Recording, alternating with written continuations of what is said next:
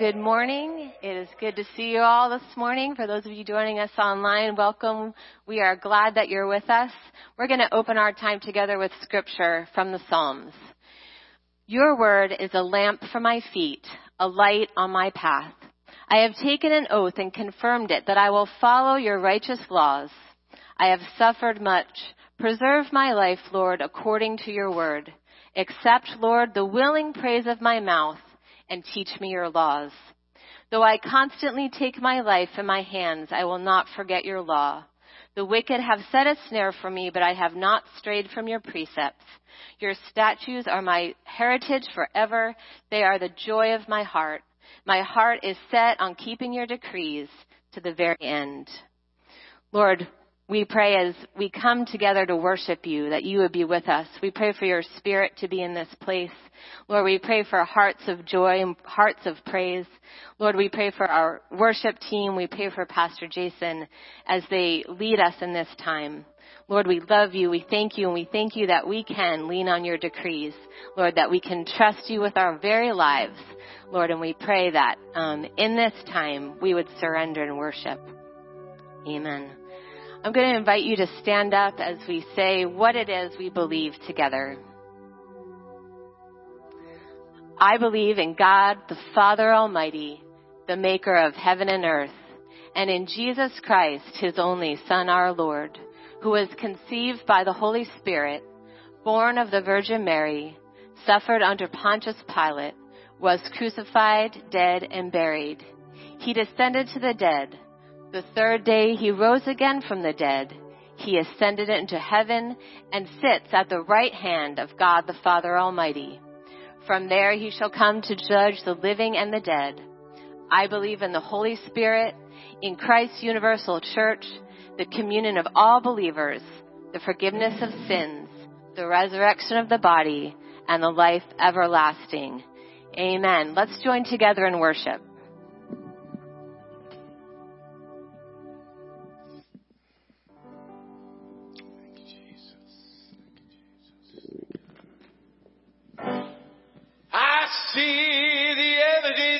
Your goodness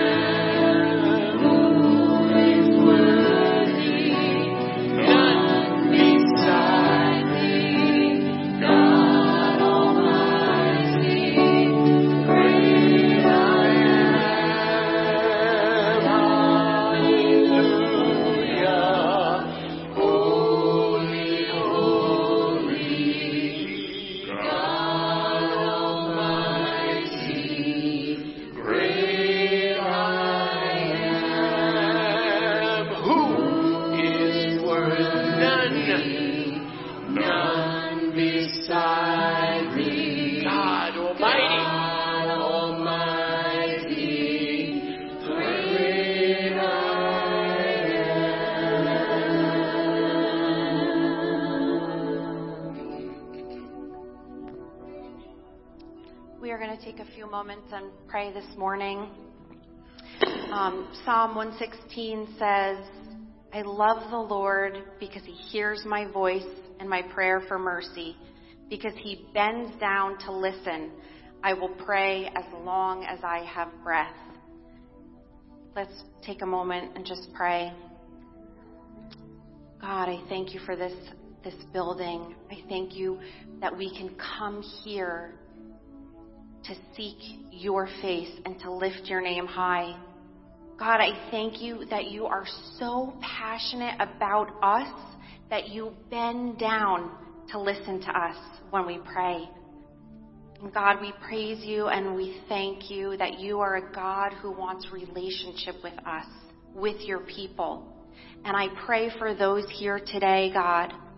I pray that our hearts would be gripped to pursue a deeper relationship with you. Lord God, like the psalmist says in that Psalm 116, I saw only trouble and sorrow, and I called on the name of the Lord. Please, Lord, save me. How kind the Lord is, how good he is. So merciful, this God of ours. The Lord protects those of childlike faith. I was facing death and he saved me. God, there's some here that only see trouble and sorrow right now. And I pray that your goodness and mercy would flow deep in their lives and their hearts. God, for those that need freedom from sin that's entangling and wrapping around them, or from addiction that plagues them, or the fear that consumes them, or the life struggles that are breaking their hearts. God, we pray your Holy Spirit transformative work to be done in their lives. Lord, you are good, Lord. Lord, right now I lift up Pastor Jerry to you. Lord God, I pray that you would touch him where he's at. Lord God, let your power and your healing overflow in his body. Lord God, that you would do only what you can do and that you would be glorified. Lord, I pray for the families that were here two weeks ago for VBS. Lord, I pray for the, the kids, the parents that dropped them off, the grandparents that dropped them off. Lord God, I pray that it wouldn't just be what happened here, but it would be a trickle effect in all of their families. Lord, that they would just come to know you. Lord God, and the seed that was planted would grow roots down deep. I pray for the VBS leaders, Lord God, that as they poured out, Lord God, that you would speak into their lives and pour into their lives tenfold. I pray, Lord, for those serving you in ministry that we would not grow weary, Lord God, but we would have a renewed passion for you and your people. And I just pray that this building, Faith Discovery, is a beacon for the community. We love you and we worship your name. In Jesus' name, amen. Take a moment and greet somebody this morning.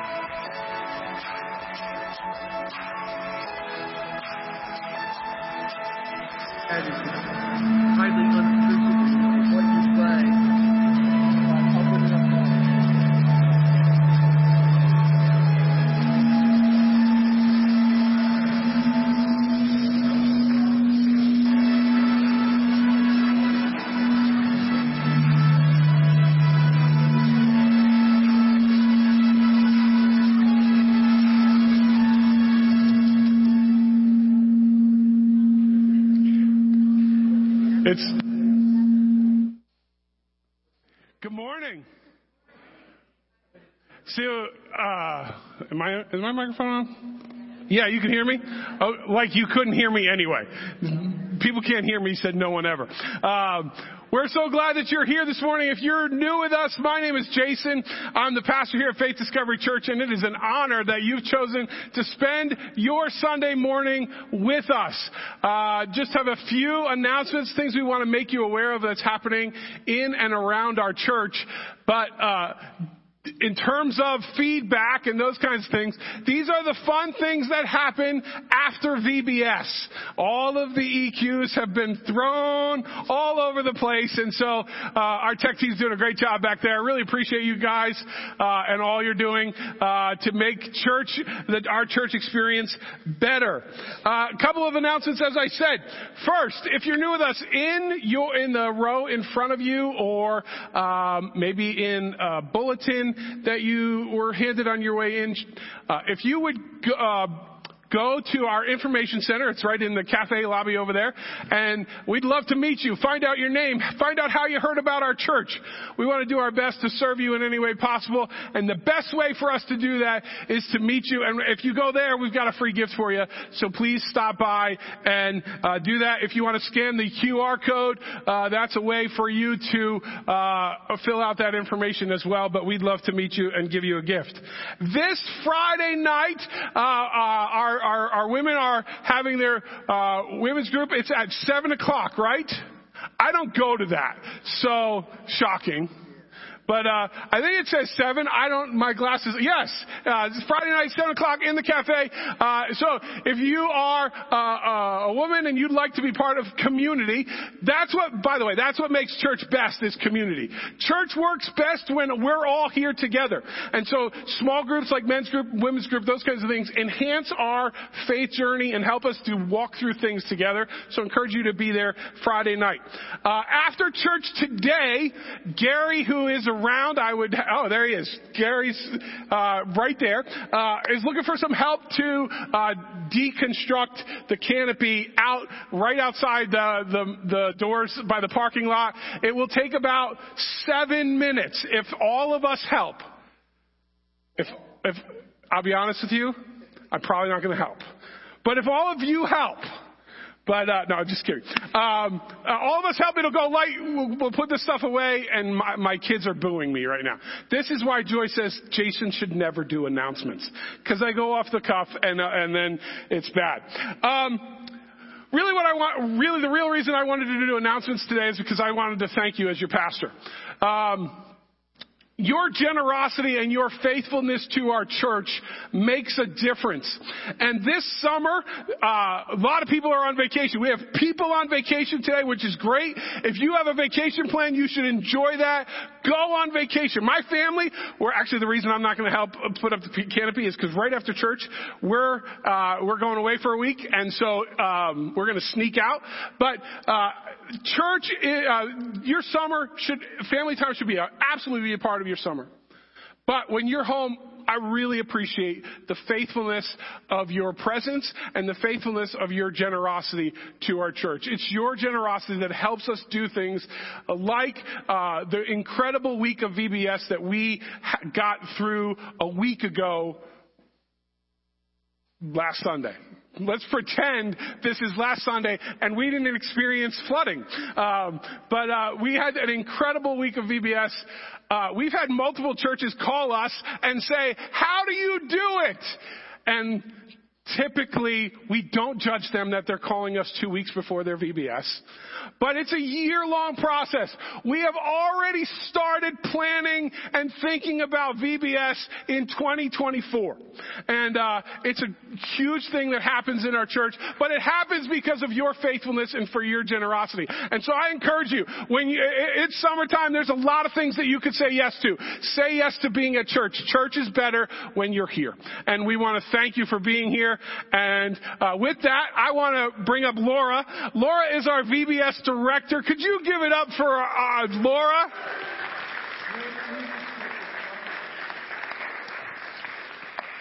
I'm going to, um, so before you talk, I'm going to, this is a card for you.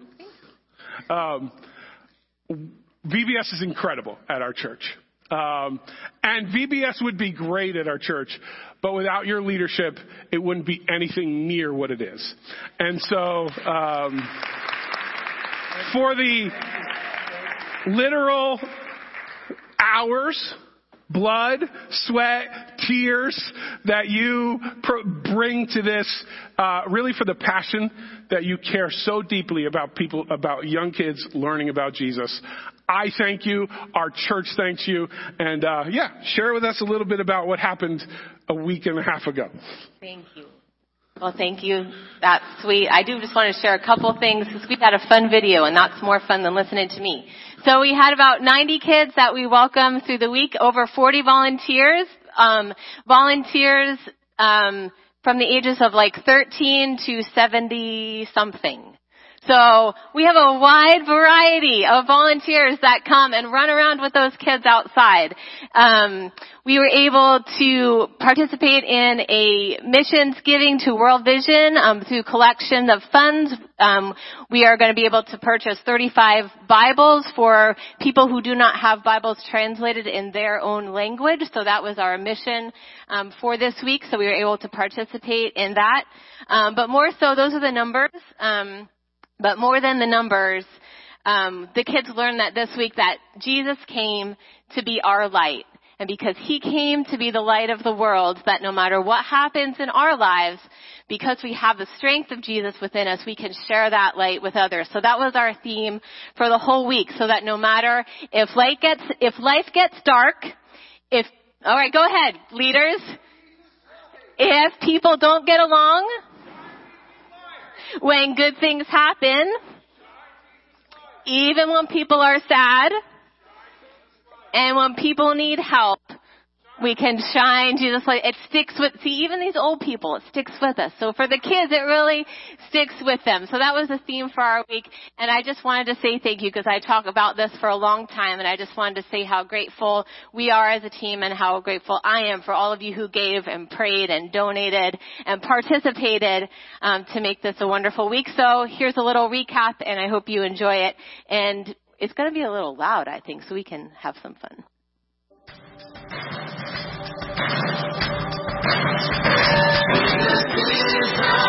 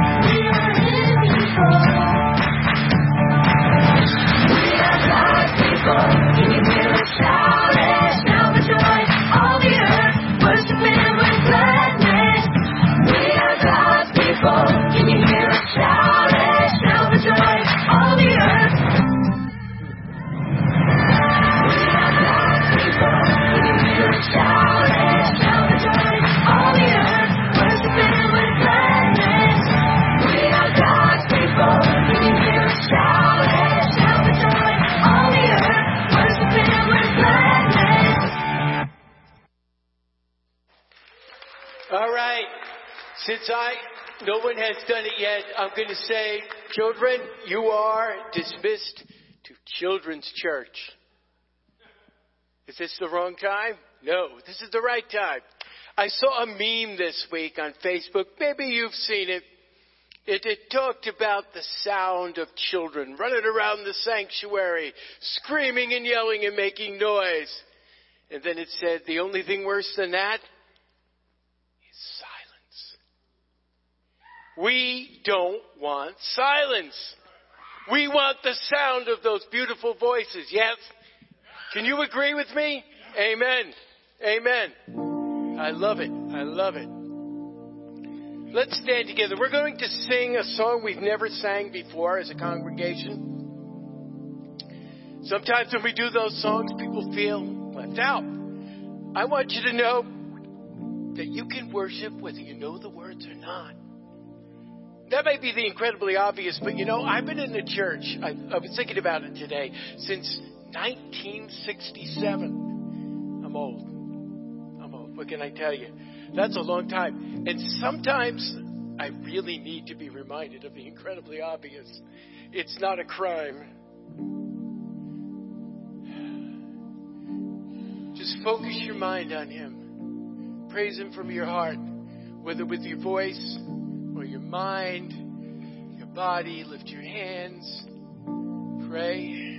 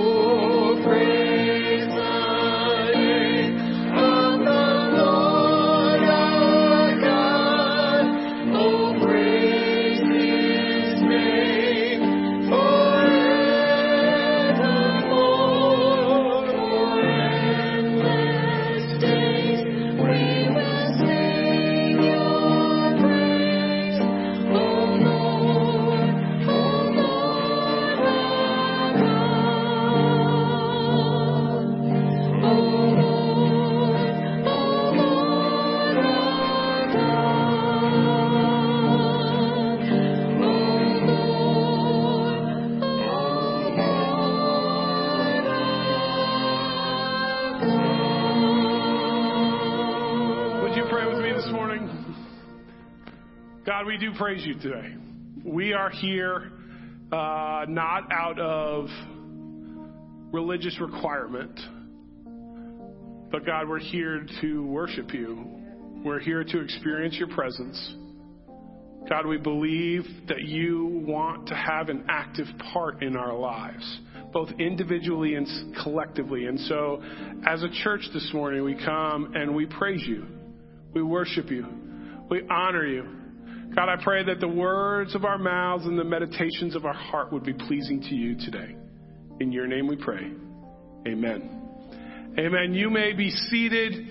Um, I think um, we're going to start. I'm going to share in just a second, but I think this is the first time since I've been here I've I've preached in just a T-shirt.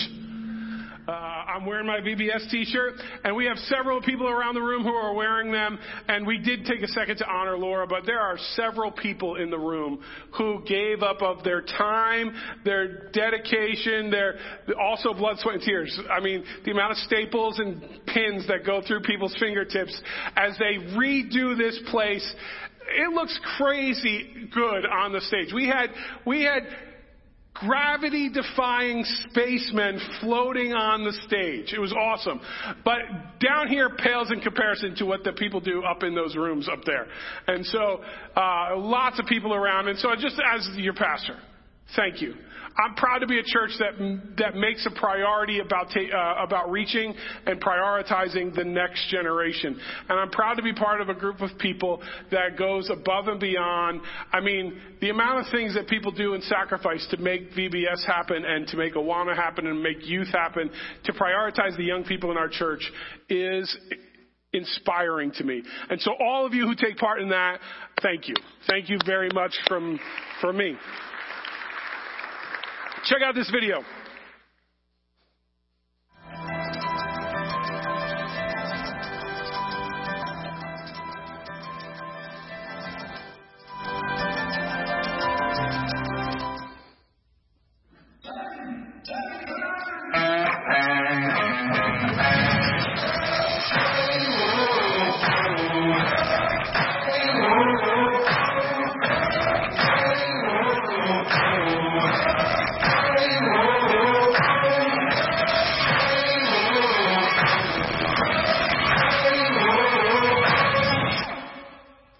Okay, just to clarify, a couple of you have asked me.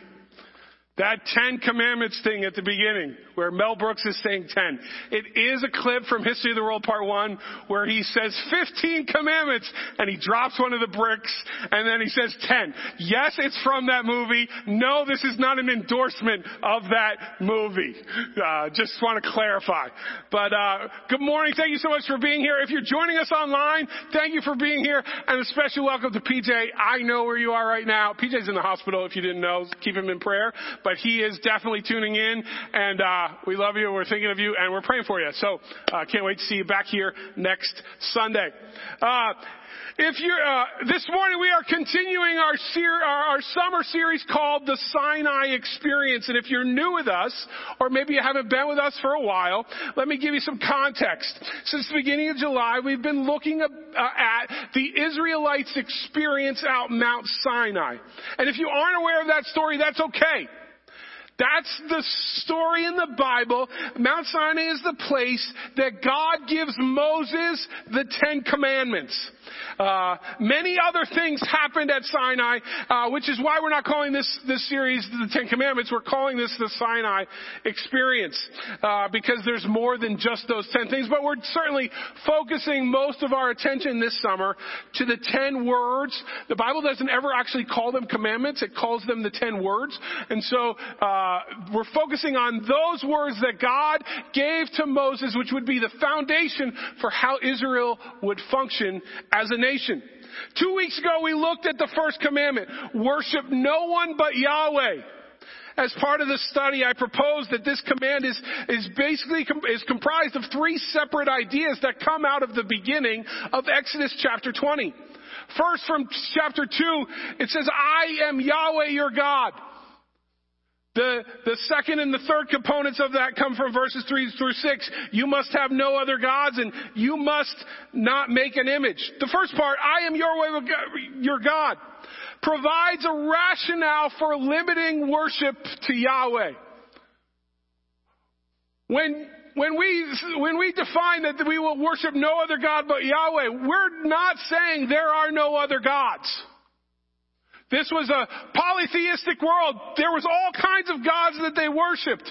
But Yahweh was proclaiming to be the God, the only God worthy of their worship. And so he proposed that they worship him alone as a, re, uh, as a response, as a response, they're worshiping out of a response to being freed from generations of slavery in Egypt. And so, uh, because of God's goodness, because of God's redemptive powers, because of His ability to bring the Israelites out of Egypt, out of slavery, out of bondage, out of bad into good, he is worthy to be worshiped. And then he says, uh, the next two components are, are in tandem. No image, the idea of no image, it belongs together with no other gods. See, in, in the ancient world, worship and images went hand in hand. It would not have been possible in most people's mind to accurately or, or, or truly or uh, correctly worship a deity without an image. Just it was, as it would have been nonsensical to produce an image that you didn't want to worship. Uh, the point of uh, images was worship, and the means of worship was images. And Yahweh comes and changes that whole equation. It's one of the times where God says, not only is it, life's totally different now. This is a paradigm shift. The way you think life goes about it is totally different than the way I'm going to lead you from here on out. And so God changes the equation from us producing images that we worship and says, you are the image of me whom you should worship. There is no way we can accurately depict God in an image more than God has depicted himself in an image in us. And so we don't produce images. We don't make shiny objects that we worship. We worship Him. And so that's, that's the basis of where we are. That's the first commandment. The second commandment the, that we'll look at today, I, uh, and I'm guessing that some things that I propose about this second command, just like in the first command, will be different than it's been presented to you in the past. I'm not saying you've heard it wrong. I incorrectly said a couple weeks ago that I thought some people were wrong.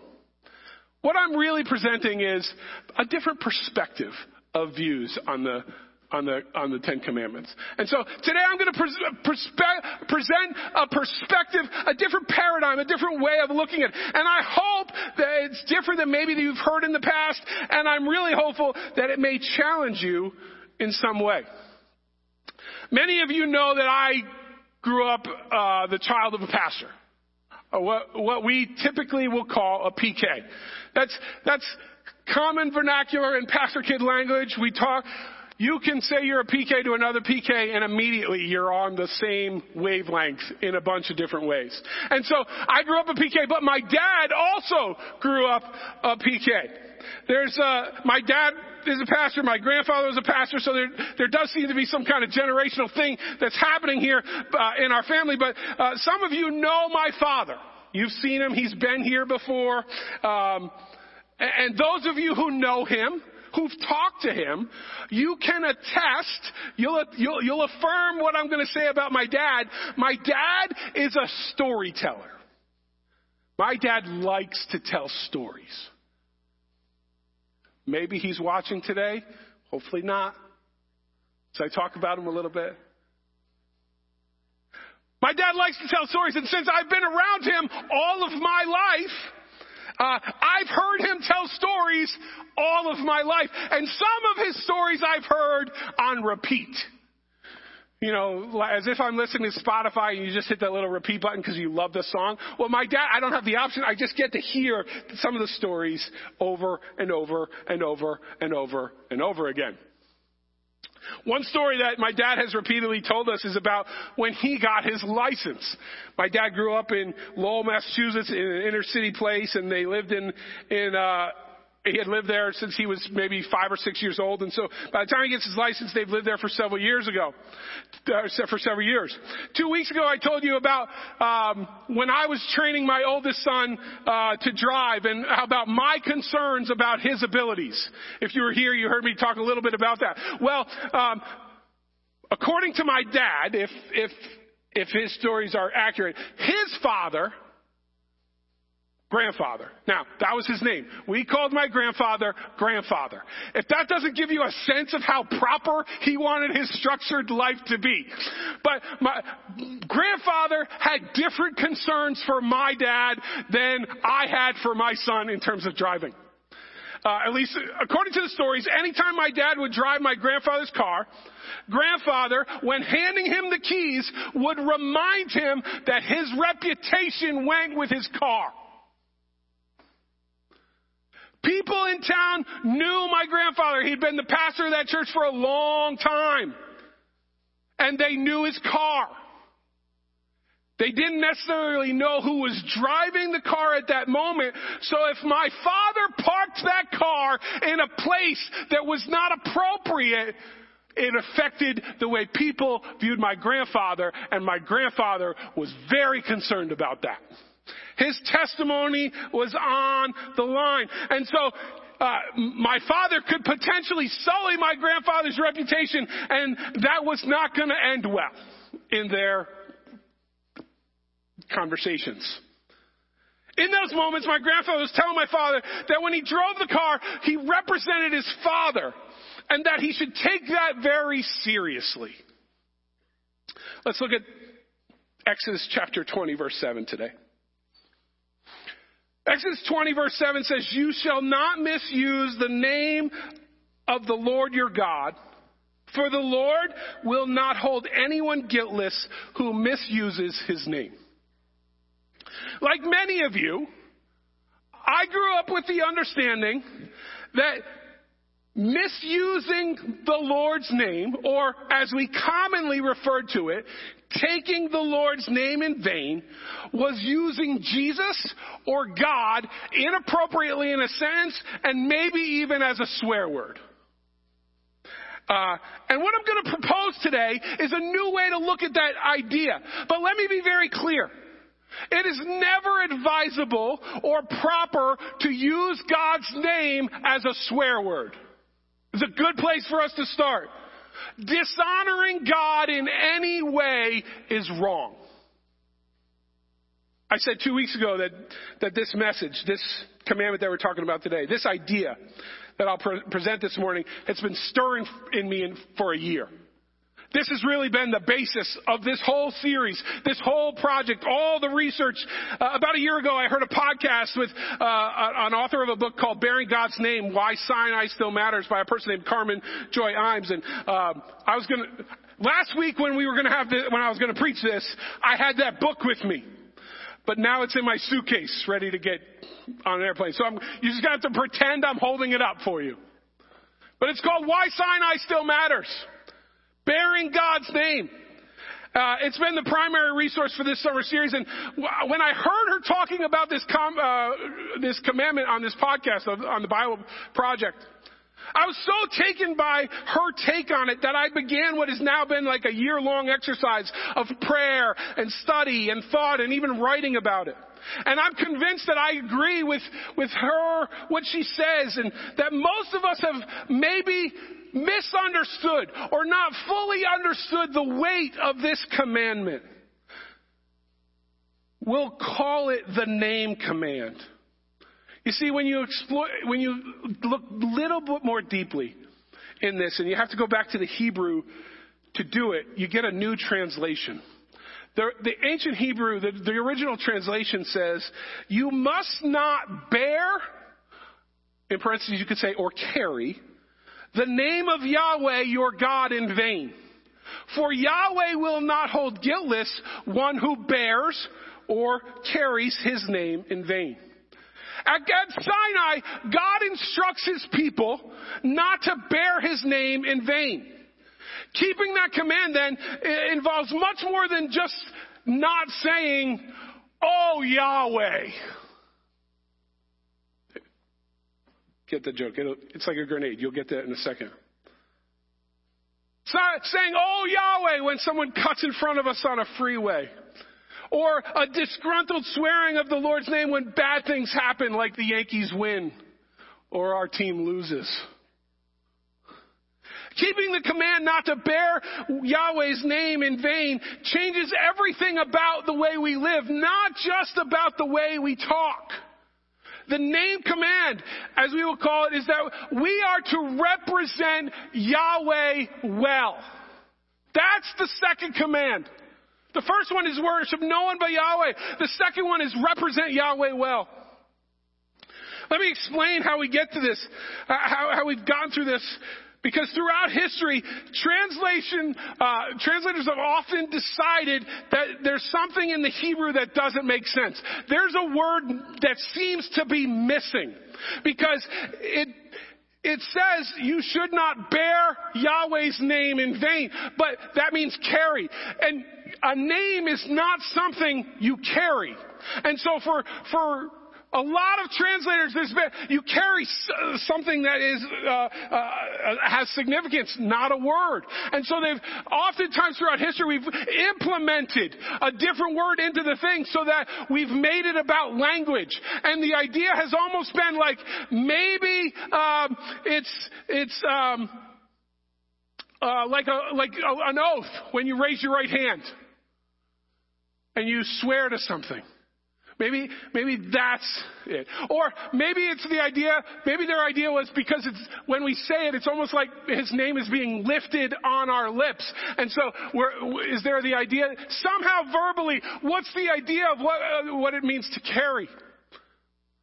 But, if you look just a couple chapters later, in Exodus 28, it gives us another example of how to bear the name of something. In Exodus chapter 28, where uh, the, the, all right, I'm going to be honest. Sometime, sometimes monotonous reading of how to build the tabernacle. If you've read through the second half of, half of Exodus or you've read through Leviticus, sometimes you're like, what? Like it talks about how to intricately make the tent posts and how to sew the, the garments. And it, it's not on your daily devotion. You're like, I'm going to get something out of this. And he says, put the grommet in one inch off of the top. And you're like, what? God really cares about the details. But in Exodus chapter 28, he, God gives to Moses instructions on how the high priest is to dress when they're on duty. I am so thankful I get to be a pastor when I can wear this.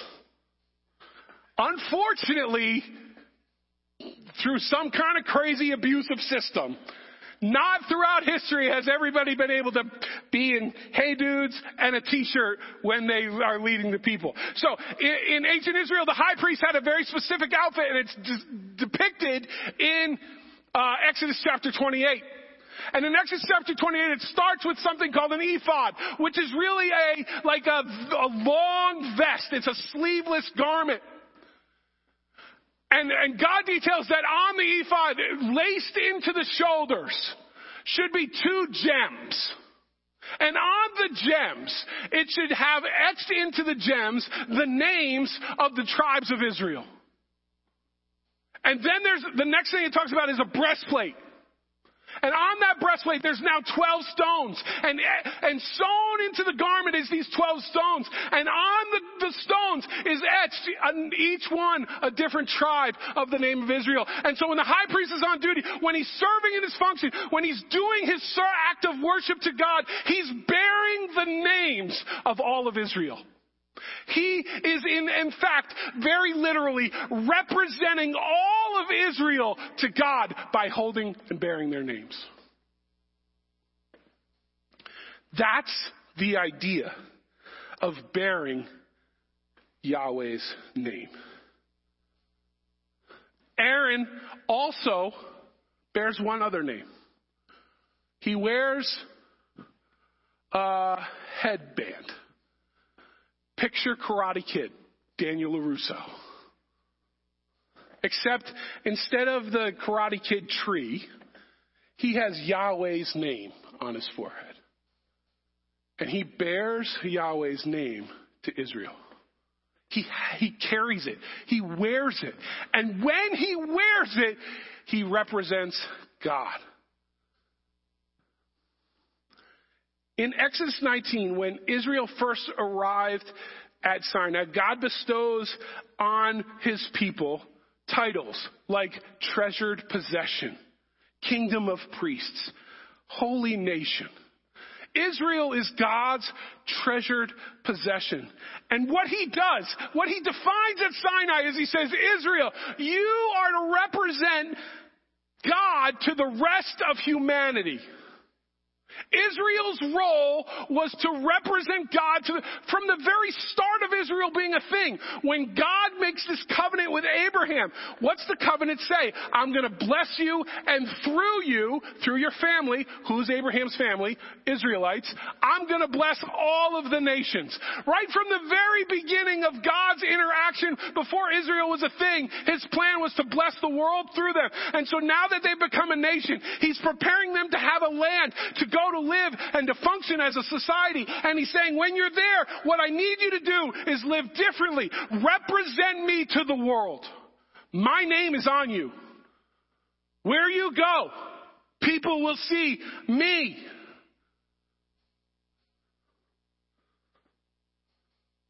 At Sinai, Yahweh claims the nation of Israel as his very own, and he releases them to live out in their calling. And their calling is to bear Yahweh's name. The, it's, and so the, the second word, the second commandment, to, to represent Yahweh well, combined with that first one, to worship only Yahweh, sets up the base, the, the foundation for the rest of the Mosaic covenant. The Mosaic covenant is what we call the Ten Commandments. It's the inner, it's the agreement, it's the covenant between the Israelites led by Moses and God.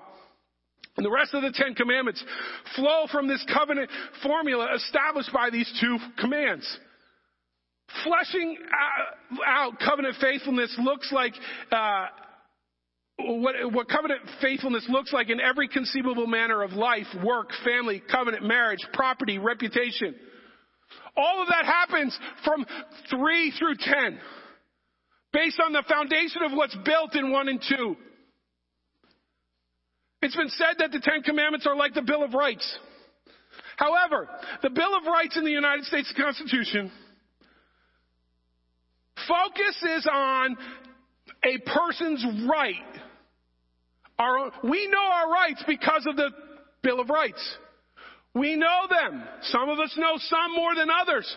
But we've heard we have the right to assemble. We're here today. We have the right to be together today. The difference between the Ten Commandments and the Bill of Rights, there's several, but one of them, a chief one, is the Bill of Rights will tell you what, how to protect your rights. The Ten Commandments are set up so that you protect your neighbor's rights.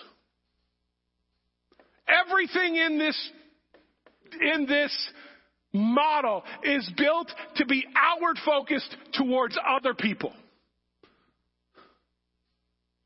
The job of every Israelite was to protect other people's freedoms. And we do that by keeping the commandments. Just like my dad, when using his dad's car, had to be mindful of his choices, so the Israelites had to be mindful of their choices. The name command is not just a language command as much as it is an ethical command. God cares deeply about how we live morally and ethically in this world. God called the Israelites to be holy, to be different, to treat people differently, to treat them in a way that represents Him and how He feels about the world. Now let me tell you how I grew up. That God, I, I grew up thinking, and I'm sure some of you have felt this way too, that God cares very deeply uh, and uh, about my moral and ethical choices because he's wanting me, he's wanting to find out when I'm wrong. He's looking for when I mess up. Because there's about a bunch of rules and it's about what we're not supposed to do. And as soon as we don't do it, then we can deal with the punishment that we rightfully deserve. Hogwash!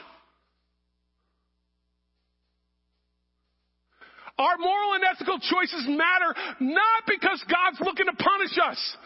The, the penalty of our sin has been paid.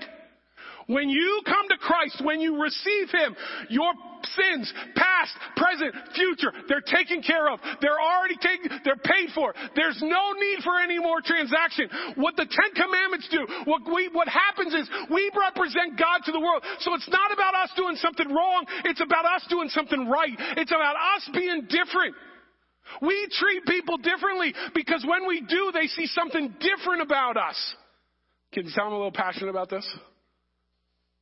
Whew, calm down, Jason. When we make choices, when we make choices that are by, motivated by self-preservation, self-promotion, and things like anger, greed, and envy, we sully the reputation of the one whose name we bear. Aren't you a Christian? We've heard those words in judgment before. The reality is, the world is begging for us to act like a Christian. And so when we make choices that are motivated by God's priorities and they look like service, generosity, sacrifice, concern for the other, love for the other, we create curiosity about which the, about the name that we carry and people are motiv- like mystified by it. Why are we to be different? People cannot ask us why we're different if we don't act differently than the world acts. But we bear God's name. It's like a brand. We're His possession. He takes pride in us. And so we represent Him in a world out of an out of a saying, out of a grateful heart that says, thank you for what you've done for me. You've delivered me from slavery. You've brought me freedom. You've given me life. And so because of that, I want to worship you. And the way I worship you is to treat others better.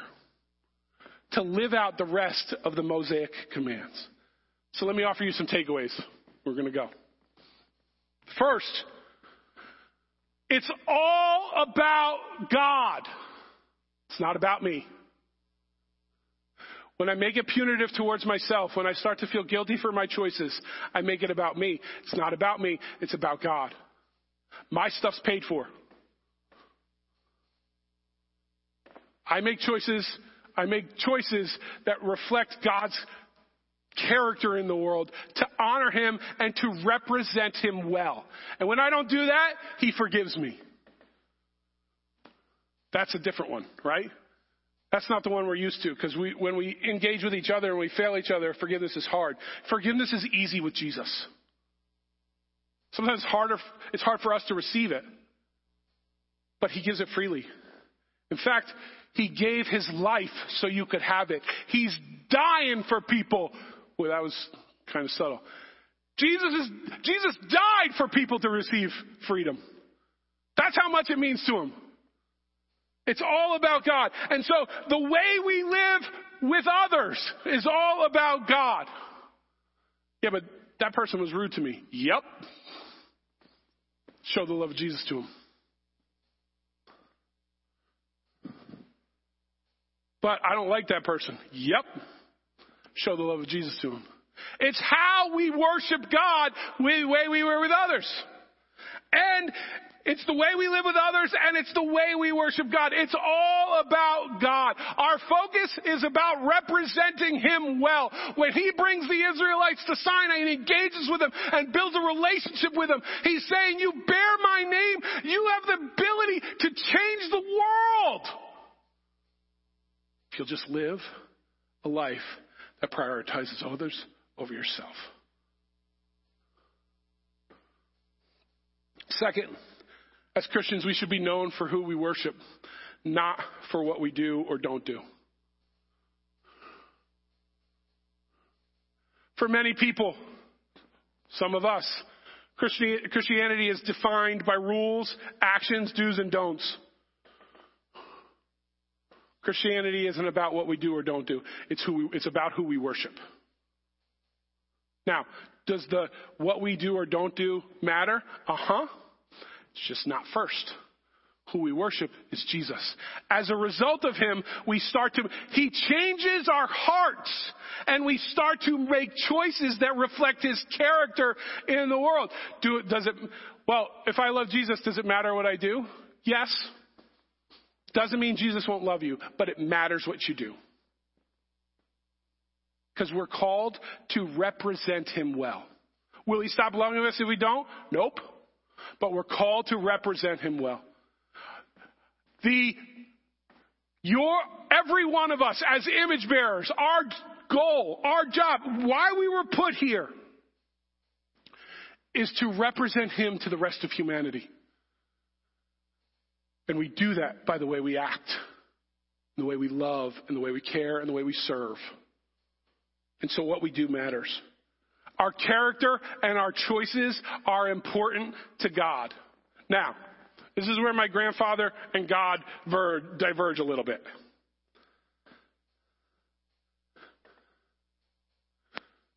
My, fa- my grandfather was concerned what people would think about him with that car.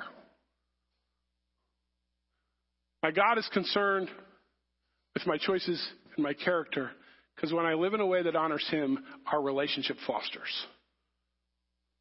But when I make choices that don't reflect Him, I build walls between me and Him.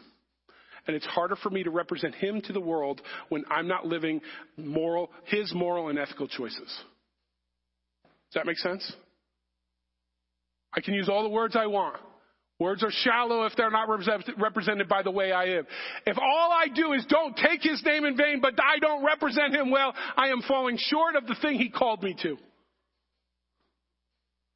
The job of Ezra, this is the last one, then we're done.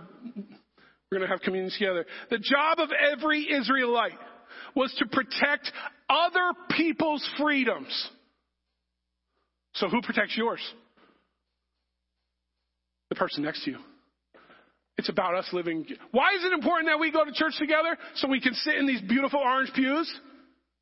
They're beautiful. If you don't love them, just come more. You will fall in love with them eventually. No, because the person next to us needs us to care about them. Because they're spending their time caring about the next person. And we serve each other as a community. That's the way God built it. And then he said, go live that way in a world. And they'll be, they'll be so amazed, mind blown by the difference. That you don't try to make your life better. That you don't build on your kingdom, but you prioritize other people. And it will shock them. By the time we get to the New Testament, James and Peter are saying, if you live this way to people who hate you, They'll have no way, no, no other reasonable response than to be attracted to the way you live.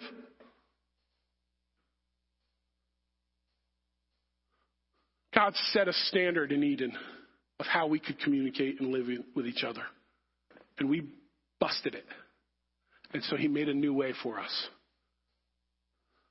And it's fulfilled in Christ, but it's established at Sinai. How we represent him matters. Would you pray with me? Jesus, how I oh, so desire to represent you well. God, I pray that my life, but not just my individually, my life as a member of this church, that our interaction would be one that we would be that it would be irresistible to others to not see you shining through us. Your name we pray. Amen. Doc's going to come and he's going to lead us in communion. Um, I'm not going to set it up for you, Doc. You just go. I'm going to uh, go off script here. Of course, when you say those words, pastors usually go, oh, brother. I mean, I, I you. you heard our pastor say that he's going to be gone for a week on vacation. So would you stand with me and we're going to pray for him and his family and reach out towards him if you would.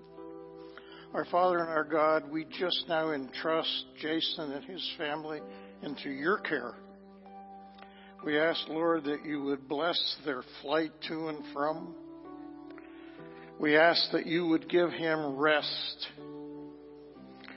And we pray, Lord, that as he has a week to focus on family, that you would draw them even closer together.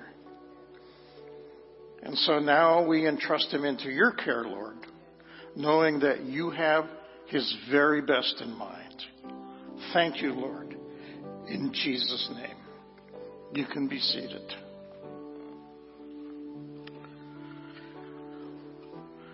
As I mentioned the last time that I served communion, it's only the synoptic gospels, Matthew, Mark, and Luke, that describe the supper part of the final meal. But John alludes to it in a section of his gospel, which is found in chapters 13 through 17, most often referred to as the upper room discourse. And I believe such a reference to be significant because of what occurs in chapter 13, wherein Jesus washes the disciples' feet. When he is finished, he tells them that he has set them an example, and that just as he washed their feet, they should wash each other's feet. It seems to me that in many interactions with Jesus, there is often a reciprocity involved. Sometimes it's a very clear and direct statement, like to wash each other's feet. Sometimes it's more of an indirect reference. But when we come to communion, we often concentrate on our reception of Jesus' body and blood. But what I've come to believe is that this simple act of communion indeed requires a simple response. He presents himself to us and we present ourselves to him. In Paul's words, we offer our bodies as living sacrifices, holy and pleasing to God, which is our reasonable worship. And so as you come forward this morning to receive the elements of communion, when you return to your seats, I'd ask you to turn your eyes on the Lord and in response simply say, Lord, I am ready to do your will. Would the servers please come?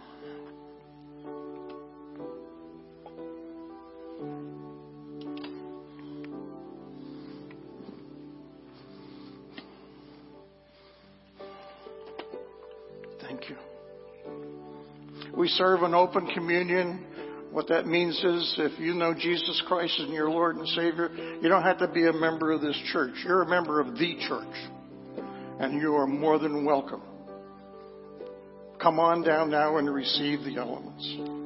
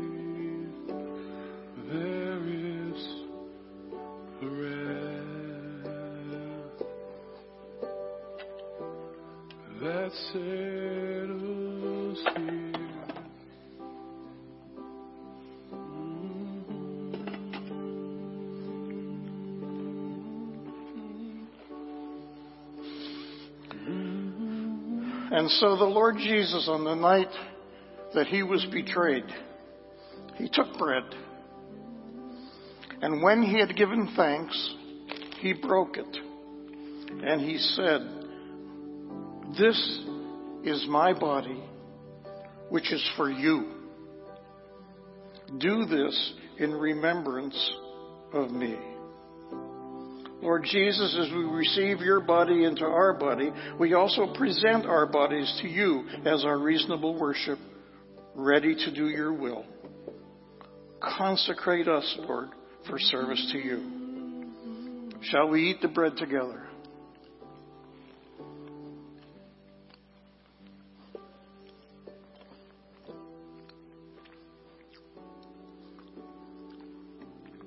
Join me now in standing, if you would.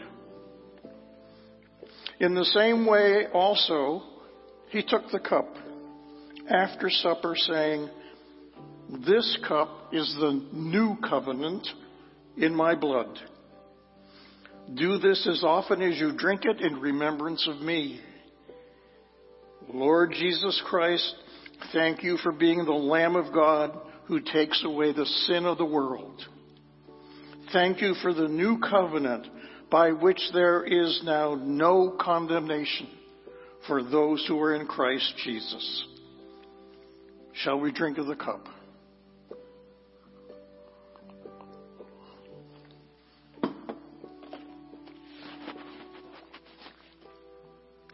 And now receive the benediction of the Lord. May the God of peace, who through the blood of the eternal covenant brought back from the dead our Lord Jesus, that great shepherd of the sheep, may he equip you with everything good for doing his will. And may he work in us what is pleasing to him through Jesus Christ, to whom be the glory forever and ever. Amen. Go in peace.